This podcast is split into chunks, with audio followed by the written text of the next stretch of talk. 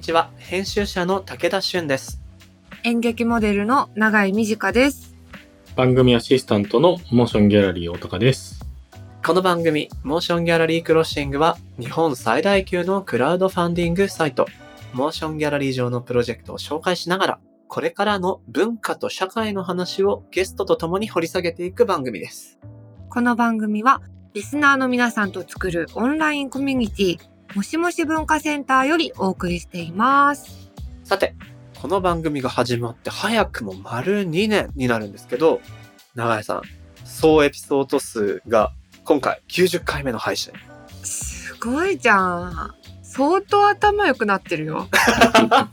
多分。で少なくとも知らない人と喋る能力は上がってると思う。いやー、そうだよね。武田さんも、多分あれじゃない？ゴールデンの時間回せんじゃない ?MC として。回せるのかな？そんな90回目ということなんですけれども、100回が目の前にあるわけで、順調にいけば6月頃100回目を迎えると。やったねー。うんうん。ということでね、今日は100回記念でやりたいことを喋っていこうかなと思うんですけど、長井さん、100回記念でやってみたいこと、ズバリ何かありますか？私はね、生放送がやりたいですね。おー。リアルタイムでさ、リアクションとかを受けながら放送したい。長井さんの過去に出てらっしゃったラジオとかのことを思い出すために思うんですけど、長井さんね、生に強いのよ。いや、そんなことないよ。あれはもうね、ああするしかないんだよ。フリースタイルでぶちかますっていう能力高いから、これ大高さんと僕やられますよ。あれ？答えらんないの？とか言って詰められるかもしれない。そんなことない、そんなことない。生の配信はちょっとやってみたいね。ねえ、武田さんは？僕はね、ちょっとね、近いかもしれないけど、生の配信なんですけど、これもただ個人的な欲望ね。僕、このぐらいの時期に東京の海辺の方行くと、屋形船出てるの見るんですよ。ああ、屋形船乗ったことなくて、屋形船配信いいね。でゲストをお招きして、宴会しながら移動しながら、配信しながら収録しちゃう。え、めっちゃいいじゃん。やりたい。お金かかる提案しちゃったね、僕。屋形船ライブ配信ですよね。うん、そう。よくない？だから、あれですよ。全員浴衣っすよ。ちょっと6月だとまだちょっと早いかもしれないけど、どっかでやってみたい。いいですね、それ。確かに100回感ありますね。あるでしょ？ある。確かにそういうさ、ちょっとこう、頑張ったよねっていうさ、褒美感あるイベントもやりたい。お高さん、褒美を要求してますよ。褒美。ボーナス。褒美って言い方の古風さよ。大高さん的には何かあったりするんですか？もう言われちゃったな。ライブ配信とリアル収録っていうのがね、やっぱりあったので、被っちゃったなと思って。僕の屋形船なら、両方を満たせますよ。そうだね。これ全部ギュッてやればいいんだもんね。褒美も満たせるし。確かにそうですね。僕ちょっと調べてリンク送っとくんで検討してくださ通信環境どうなんですかね、屋形船。い。いや、多分良くないよね。想像するに。そうだね。多分良くない。じゃあ、屋形船に準ずる褒美感のあるものちょっと考えましょう。そうだね。パーソナリティに褒美をっていうクラウドファンディングしなくて大丈夫？めちゃくちゃ自分の利益だけのクラウドファンディングだけど、大丈夫かな？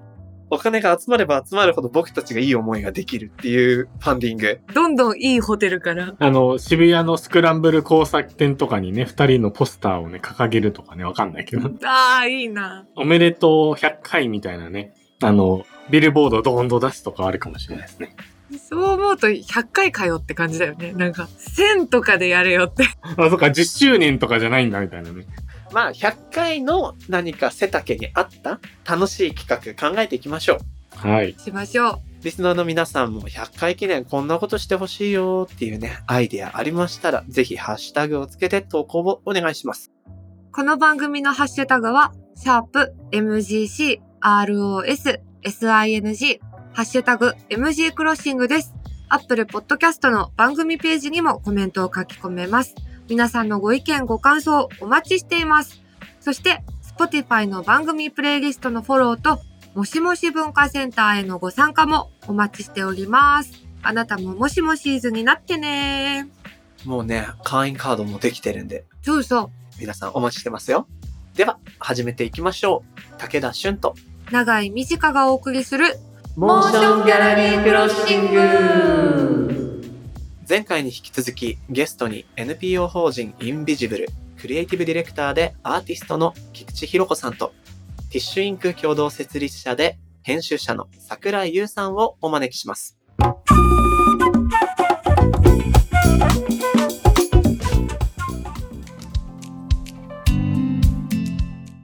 なんかいつも思うのは、ソーシャルって言ったら入りやすいかって話でもあるわけじゃないですか。ある意味。でもそういう意識高い系って言ったら言い方はもしかしたら語弊があるかもしれないけれども、やっぱりそう、ソーシャルっていうところに関してやっぱり関心度の高い人たちっていっぱいいると思うんですけど、じゃあそれが、いわゆる私たちの本来社会っていう言葉、社会的みたいな風に置き換えた途端、キュッとハードルが上がるなっていうのはすごい感じてるんですよ。うんうん。ただ、これはもしかしたら私のこだわりかもしれないけれども、私はできるだけその日本語を使いたいっていう気持ちがあって、まあ、特に私海外長かったっていうこともある。逆説的な結構プライドもあって、何でもかんでも外から借りた言葉はカタカナにして、あたかも何か新しいみたいな感じで使ってる感じとかっていうのはあんまり好きじゃないんですよね。うんうん。で、その中で、じゃあ改めて日本語でこれを語るときに、一体どういうふうにきちっと語れるような活動ができるんだろうとか、逆にもう少しこう社会っていう言葉を身近な言葉とか身近な存在にするためにはどうしたらいいんだろうみたいなことをやっぱり考えていきたいなっていうのはすごくあって、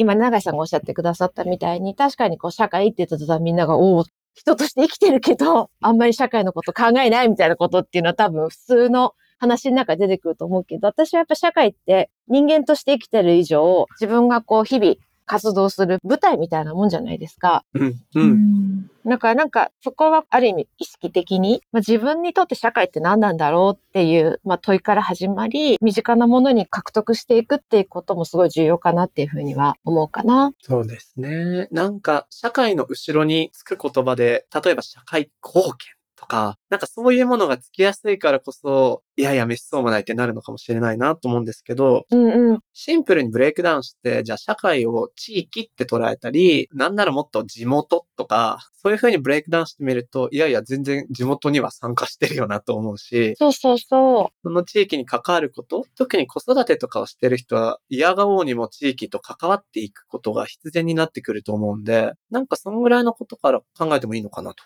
思ったりもしますね。う。まさにまさに。そうやと思うよ。だって、誰やってか、アリストテレスやってなんか人間のさ、定義がさ、社会的動物かなんかでしょ？確か。うんうん。そうそうそうそまあ、アリストテレスによると、人間である以上必ず社会に構成してる一員のはずなのよ。だからそれを否定するってことは、あんた一人で生きてるんですかみたいな話になるから、そうじゃない時点で多分、社会の構成する一員ではあるんだろうなとは思うし、生きてる以上ね、何かしらの影響は及ぼし合ってるはずだから、まあ、そんなにね、肩肘張って 捉える必要はないんじゃないかなという気はしますね。う。本当だよね。なんか笑っちゃったのは、ごめんなさい。全然本題と関係なくて、桜井さんが誰やったかなっていうか、なんか、地元の連れみたいな感じでアリストテレス出てきたから、びっくりしちゃったんだけど、ああ、そうそう。テレステレス。あの、テレスはそう言ってるわけですね。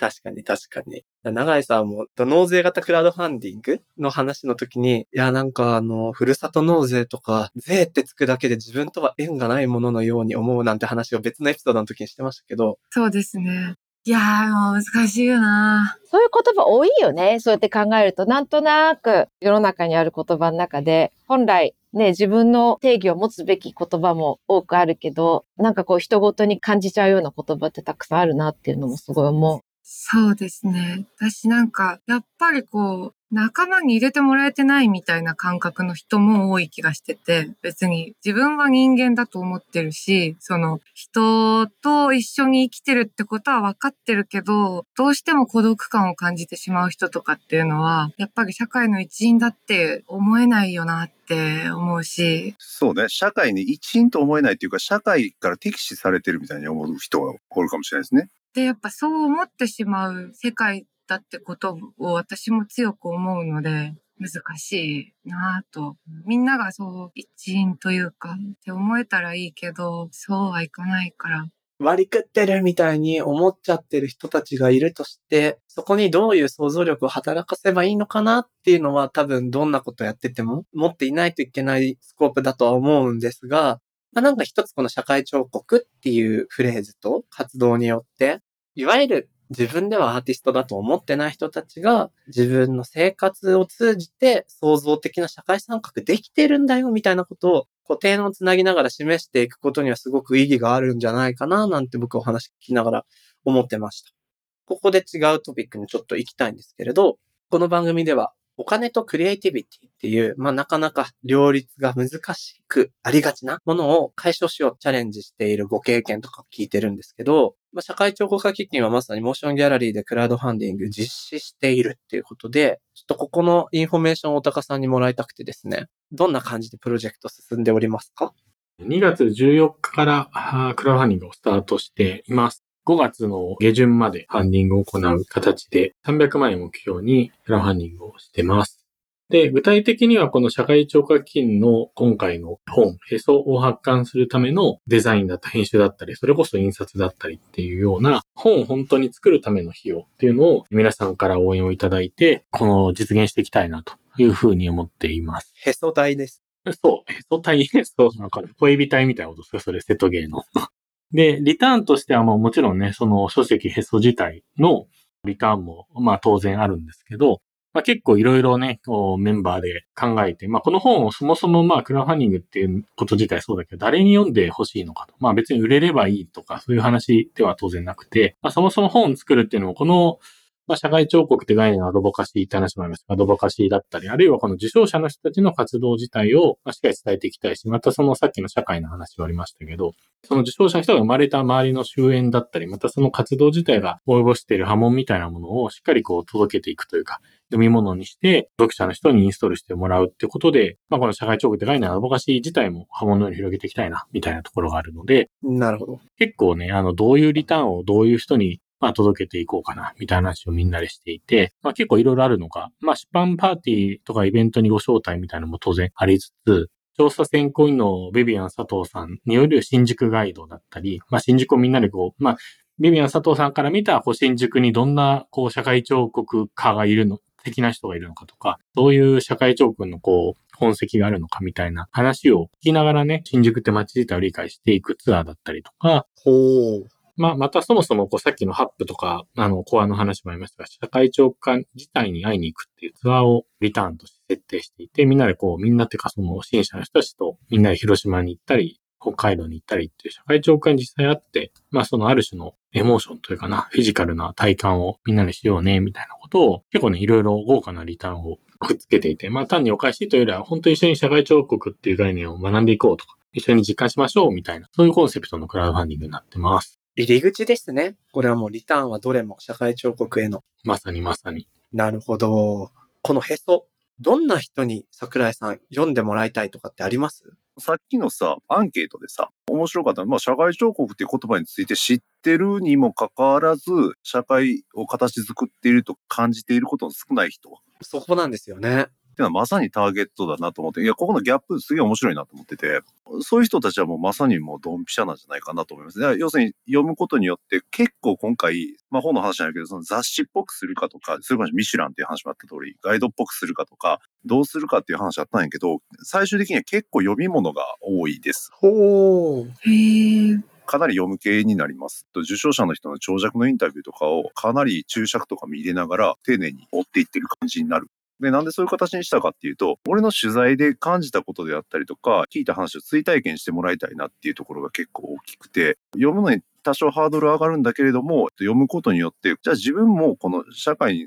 形作るっていう、それこそさっき言った社会彫刻家なのかどうかっていう話もつながるんだけども、聞くこと、その本を読むことによって、ここのインスタグラムのアンケートの、その自分が社会を形作っていると感じることがあるかっていうのの、こう、パーセンテージが上がるような作用を読むことによって上がればいいなって、上がるだろうなというふうには思うので、おー。まさにこのモーションギャラリーでアンケート答えてくれたような方には、すごくいいんじゃないかなとは思いますね。そこがメインかなと思います。脳の60%の人を読んでもらってイエスに転じてもらえる、そんな本になるといいですね。そうね。えっと、理想的にはそういうところですね。なるほど。ひろこさんはどんな人に読んでもらって、どんなアクションにつながるといいと思ってますか？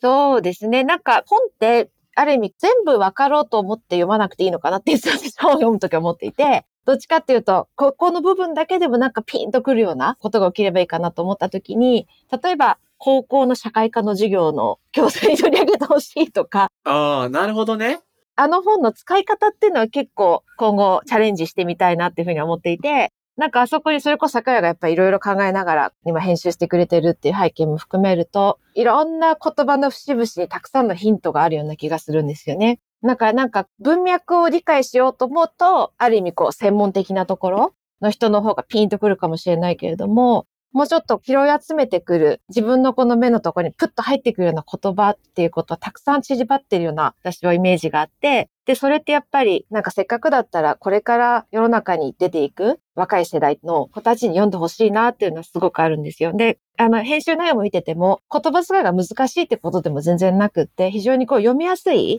内容だなっていうふうに思ってるんで、うんうん。なんかさっきね、長井さん言ったみたいに、こう、社会彫刻とはうんたらかんたら、みたいな、なんか説教臭いものでは全然ないですし、逆にこうしろ、ああしろっていう、こう、指令がそこに詰まってるというよりかは、あくまでも読み手として、じゃああなただったらどうしますか？っていうような、まあ、一つの問いのような本だなっていうふうに思うので、そうやって意外と高校生とか、あの、読んでも面白いんじゃないかなとかっていうのは思いました。良さそうですね。そうね。内容は別に難しくないし、なんか概念をどう取り扱う、抽象的なものを取り扱ってるというよりは、実例を挙げて見てもらおうというところの趣旨があるので、実例っていうのはいろんなその受賞者の人たちの話ですね。うんうんうんうん。さっき言ったその追体験じゃないけど、ほんまにその人にこう目の前で話してるみたいな感覚で読んでもらえるんじゃないかなというふうには思ってます。なんかインタビューとか対談もなんかすごい嘘がないというか、すごい全員がわかんないこと一生懸命やってるわけなんですよね。多分私たちも含めて、まあ社会彫刻家って何ぞやみたいなことをやりながら私たちも深めていってる状況でもあるし、うんうん。調査員の文章もね、対談とかもそうだよね。うん。文字起こしからの原稿を作るのがマジ大変やった。文字起こしの時点で3万字とかあってさ、うわ俺どうしようこれ。それめっちゃあるからね。そうっすよね。しかもそれをひね、開かれた言葉で構成していくっていうのはなかなか大変なことだと思うけども、でも、長井さん、こう聞いてると、ちょっとこの本いけそうだよね。ー面白そうです。うん。読んでみたい。い長井さん普段はあんまり本を読まないタイプなんですか？や、読みます。ああ、じゃあぜひ候補お願いします。楽しみ。あとなんかさっき誰だっけ？本が彫刻みたいだよねって武田さんだっけおっしゃってたの。あ、そうっすね。まさに今僕お話聞いてて思ってて、僕はまあ編集者でもあるし、長井さんはまあ書き手として短調も出しているっていう時に、本って読んだ人が、まあどのくらいの熱量でどう読むかはさておき、何かしら読んだ前と読んだ後では変化が起きるようなメディアだと思うんですよ。うんうん。それって非常に社会彫刻的なんじゃないと思って、出版って行為の社会彫刻度高って思いながらお話聞いてました。いや、もうまさにそうだと思うし、あとなんか、ある意味、実際に物理的な彫刻っていう、もし言うのであれば、それこそ大西さんのデザインとかもそうだし、桜の編集もそうだし、なんかそれぞれが社会彫刻家として何かこう、このテーマと内容をこう、どう作り上げていくのかっていうようなことを、の集大成かなっていうふうにもすごく思えていて、そうだ、なるほど。で、そこには印刷する人もいるし、紙を選ぶ人もいるし、実際触った時の紙質とかも含めて多分、基金としてやろうとしていることがキューッとなんか詰まった、こう物理的なものなのかなっていうふうにも思うと、もう本当にその、この重みも含めてね、あの、手に取ってもらいたいなっていうふうに、すごく思ってます。あと、補足をね、ちょっとだけすると、どんな人に読んでほしいかっていう話で、もう一つね、僕らの話の中であったのが、例えば国立みたいなワード出たと思いますけど、今日こう街をボランティアでね、いろいろ作ってるとか、自分たちでこう街づくりにコミットしてるような人たちって結構多いと思うんですよ。で、まあそういう人たちも要は社会彫刻家なはずだよねっていうこともやっぱりあって、そういう人たちにもこう自分がアートとかアーティストって関係ないと思って、まあ普段活動されているその街の人とか主婦の方とかっていうのにも、いや実はそれはもう社会彫刻家でありアーティストだよねということを結構この本を通じて、あ、そうだったんだって思っていただいて、結構その社会をこれから一緒に作っていく仲間として届けたいよねみたいな話が。社会、あの、この社会彫刻家記事にもね、ターナー賞っていうイギリスのね、アートの賞の人たちも結構アートコレクティブとか、まあソーシャルインクルージョンとか、社会にこう影響を及ぼす作品みたいな。ホワイトキューブのアートじゃなくて、もっと社会に影響を与えていこうよっていうアートのトレンドもあり、で、僕らとしてもそういうアートをこうエンハンスしていこうみたいな話もあったので、なるべくこう、社会に形作るとか、お高いアートというよりは、社会を巻き込んでいくような活動をね、僕らもしていきたい。そういう人にこう、いろいろ読んで影響を与え合えるといいなと思ってますよね。まさにまさに。なるほど。へそ、めちゃくちゃ楽しみになってきました。楽しみ。ちょっとね、編集がおそらく3月佳境ということですが、桜井さん、社会彫刻家を全うすべく頑張ってください。ほんまにね、大変。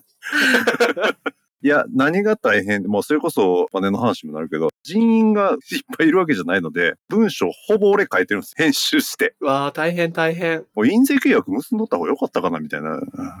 んまあ、売れるか分からへんけどみたいな。1回目っていうこともあって、いろいろチャレンジングしてるから、あの、本当にね、最初の言ってた社会彫刻の定義もそうやけど、多分みんなの事務局の中でこう、ふわっとしてたところを、いちいち一つずつやっぱ議論して、これはどうなんだろう、ああなんだろうってやっていく作業が大変でもあり、必要でもあり、なんかそれを通してこの本が出ることでまた多分事務局自身の、これは客観的な意見ですけど、なんか見え方とかこう目指すところとか、どうなっていくのかっていうのが変わっていくんだろうなと思って、それがまた楽しみでもありますね。そうですね。この社会彫刻家経験という活動、おそらく続いていくと思うので、まずはそのね、唇を切るスターターとしての役割もこの最初の出版物ヘソには託されてるのかななんていうふうに思いました。というところで番組もそろそろ終盤ということなんですけれど、最後に菊池さん、桜井さん、それぞれ個人的なね、今年というかまあ2022年度になりますかね、この放送を聞いている頃に。何かこういうことを実現したいよっていう展望とかありますか？この社会彫刻家基金を通じてでもいいですし、その他でもいいです。じゃあ、ひろこさんから。とにかく今回呼んでくださってありがとうございますっていうことと、あとはもう本当個人的なことというよりかはやっぱりこう今回社会彫刻ってことになっちゃうかもしれないんですけど、で、初版2000冊っていうところで印刷をしていくんですよ。来年度に向けて2000人の賛同者が増えたらいいなっていうふうにはやっぱり思います。うんうんうん。大高さんたちともみんなずっと話しながら、なんか私たちにとってものすごく意味のある活動であることは間違いなくって、ただやっぱりわからないからやっているところもあるっていう、自分たち自身の探求でもすごくあるなっていうのはやりながらすごく思うんですよ。だからそういう意味でもっとこの議論を開きながら、こう世の中のこと一緒に考えられる仲間が増えたらいいなっていうふうに思ってます。なんかスリーブ数の数だけ社会彫刻家が増えていく、そんな気もしますね。桜井さん、締めてください。僕は、やっぱりそう、来年は、えっと、楽に儲かる仕事をいっぱいしたいな、と。繰り返したいい話を。効率悪いもんね、この仕事で。不思議なことに、すごく社会的であったりとか意義がある仕事が、お金が安いんですよ。これね、世の中の不思議じゃないですか？なんでなんですか？大高さん、そう、くこれほんまにお金とクリエイティビティの話で。で、チャラい仕事の方がお金がいい。これなんとかしたいんですけど、資本主義ってこういうことだったんでしたっけ？だからエッセンシャルワーカーの方がさ、えっと、貧困層が多いみたいなところにももしかしたら通じるのかもしれないけど、はいはい。統計としても出ている。なんかね、そういう状況をちょっとずつ自分たちの、なんていう仕事ぶりで、世の中の発信とかでちょっとずつ変えていければいいなというふうには思います。その話は僕も非常に興味があるので、また別の機会に深めましょう。ぜひぜひ。そうだね。ということで、お話いろいろ続けていきたいところですが、今回特集これにておしまいにしたいと思います。今月は特集、社会を彫刻する人々と題してお送りしてきました。お二人の詳しい今後の活動は、ホームページや SNS 等ぜひチェックしてみてください。それでは、菊池ひろ子さん、桜井優さん、どうもありがとうございました。ありがとありがとうご。ざいました。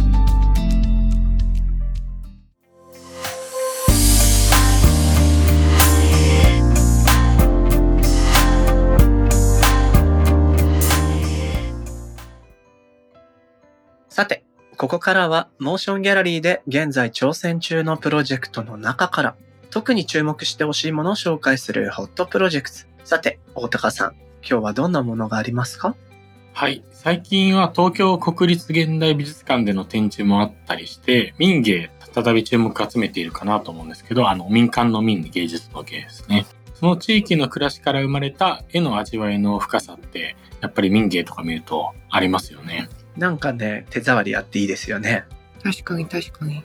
今日ご紹介したいのは、築150年の蔵を活用して福島県の会津地域で活躍した古川俊井さんの作品を中心に会津の暮らしをテーマとした小さな美術館を作るプロジェクトになります。この古川俊井さん、会津地域で教師として勤めた後、作家、郷土史家として文化財保護に貢献するほか、会津の日常を描いた版画や絵を多く残されているとのことで、このプロジェクトページにもね、掲載されている絵もとてもなんか、ある種懐かしいというかノスタルジックな装いを感じますよね。うんううんん。プロジェクトページのね、作品見ると、なんか、和むし、いいね。うん、なんか見たことある気が。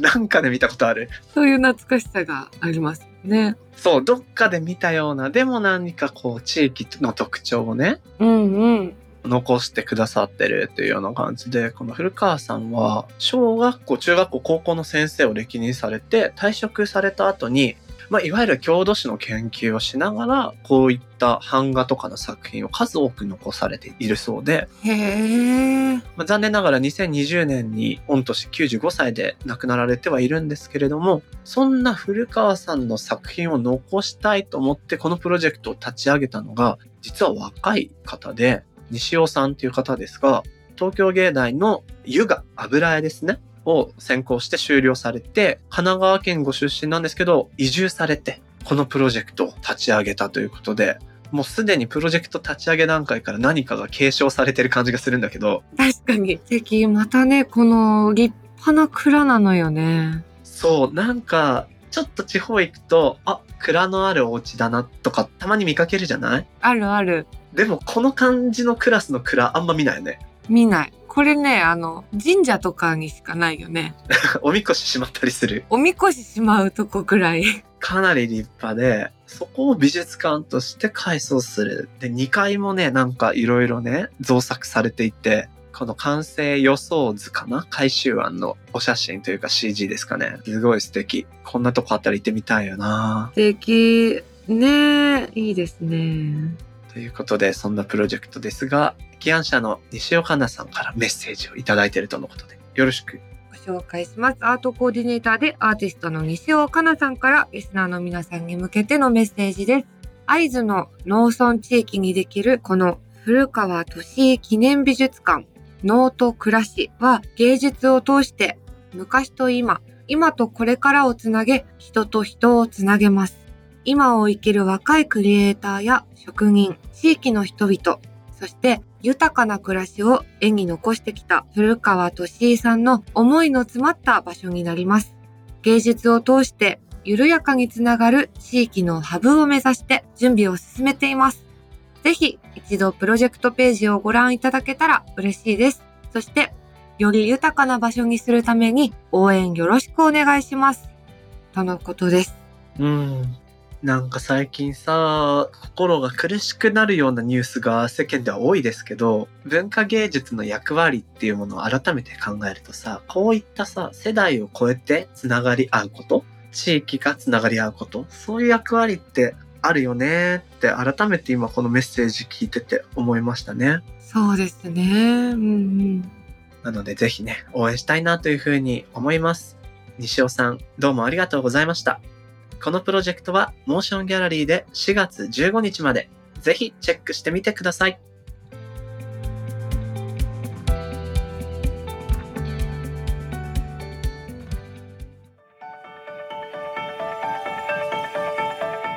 モーションギャラリークロッシングエンディングのお時間となりました。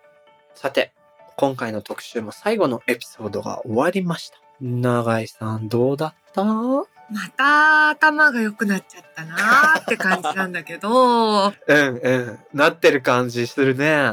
うん。なんかね、あのー、へそをどんな人に読んでもらいたいですかっていうところでさ、あの、菊池さんが高校生とかっておっしゃってたじゃない？うんうん。若い時に、早い段階で自分と社会がつながってるって思えるかどうかって、後の人生にとってものすごく大事なことだと思うのね。勉強ただ頑張るとかよりも、なんかそっちの方が重要な気がするな、大人になった今。そうそう。だから、ね、まだ読んじゃいないですけど、本を。なんせできてないからね、まだ。絶対ね、高校生に読んでほしいって私も思いました。わかる。なんか僕も社会のことをムカつくっていうことばっかり思っちゃってたから、10代そうそう。うん。パンクばっかり聞いてたしさ。だけどさ、なんかもう世の中の仕組みをさ、理解するのって公民とかの授業みたいなのしかなかったから、なんか、もっと面白く社会の仕組み、自分がどういう風にな仕組みの上で生きてるの？っ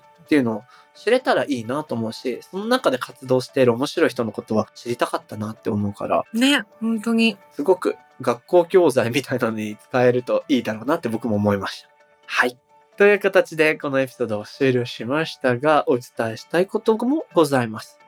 1月にオープンしたのが、そう、下北駅前シネマ K2。どんな場所かな？行ってみたいな。あるいは、行ってみたよっていうリスナーの方もいるかなと思うんですが、大高さん2ヶ月ぶり戻ってきたということで、最近 K2 の様子とか、こんな取り組みをしていくよなんてことをね、もしお知らせがあれば伺いたいんですけど、どうです？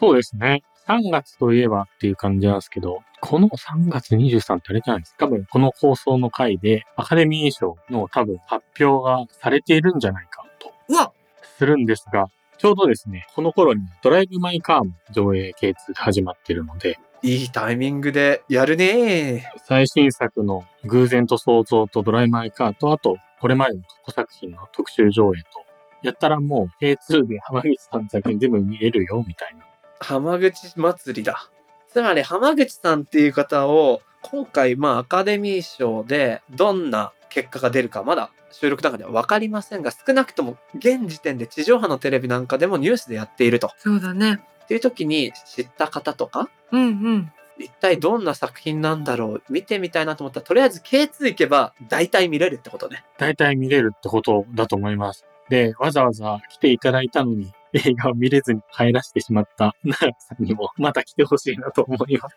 ちょっとね、これは解説必要なんで、長井さんお願いします。これはね、えっ、と、オープンの次の日に、偶然と想像を、あの、見に行ったんです。チケット予約して。ありがとうございます。で、あのね、ロビーに、あの、コーヒー買えんだよね。うんうん。そこのね、コーヒーがめちゃくちゃ美味しいんだ。めちゃくちゃ美味しいですよね。うん。すっごい美味しくて、美味しいコーヒーだねって、あの、一緒に行ったね、夫と喋ってたら、なんか、ざわざわ、ざわざわざわって、お、すっごい頭下げてる男の人がいるなぁと思ったら、大高さんでさ、大高さんが頭を下げていた K2 で。K2 でね、なんかちょっとね、機材のご機嫌がちょっと斜めっていうか、なんか緊張しちゃったんだよね、多分。初日頑張りすぎたのかな。そうそう、ちょっとね、うん、匂ってやつですね、これ演劇で言う。それで見れなくて、謝る大高さんを見て帰った。帰った。あまりのやっぱりね、テンパり用で、おめでとうも言えなかった。じゃあ今度別の機会でおめでとうを言いに行かないとね。そうそうそう。なんか噂によると大高さんの謝る速度が速すぎて、大高さんの顔が見えないから本当に大高さんかどうかっていうのがわからなかったぐらい。だった。しかもさ、ほら、2ヶ月さ、収録も一緒じゃなかったから、確かに。なんかそれもあって不安になっちゃって、あれ本当に大高さんだよね。いや、いろんな意味でご迷惑をおかけしました。とんでもない、全然。コーヒーが美味しかったからもう。もう安心なんだよね。もう安心です。でも、まあ映画館って結構今回いろいろ聞いたんですけど、どこの映画館もやっぱり上映トラブルってすごいつきものらしいので、やっぱりまあ起こらないように頑張りつつも、起こった時にね、ちゃんと皆さんにご安心いただいたり、ご納得いただけるようにちゃんとケアを頑張っていきたいなと、肝に銘じます。本当に。これから頑張ります。ということで走り始めたばっかりですが、素敵な上映作品が目白押しになる3月、ぜひ K2 にお越しください。